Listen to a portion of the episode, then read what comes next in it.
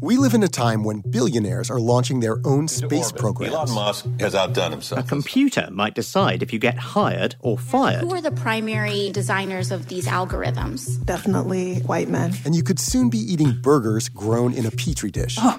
It makes me feel really strange. It would all seem unbelievable if it wasn't all true. So, how do you make sense of it all? Well, what if the best way to look forward is to look back?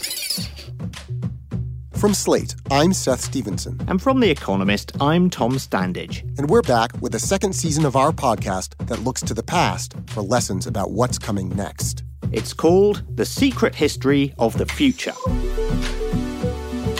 In season two, we're digging even deeper to find unexpected and illuminating stories of bygone technologies.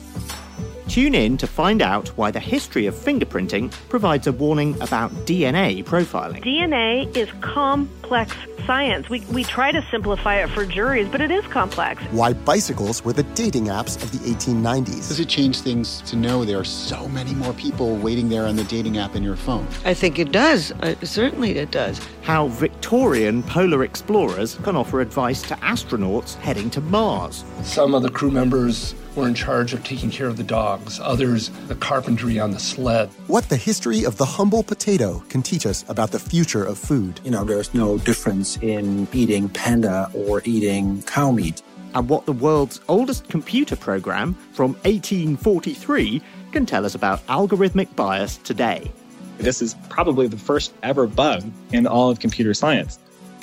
We're bringing you more curious tales from history. For centuries, Italians had never eaten tomatoes. And somebody at Columbia decided, let's see if we can record music. As crazy as it sounds today, that was a big gamble.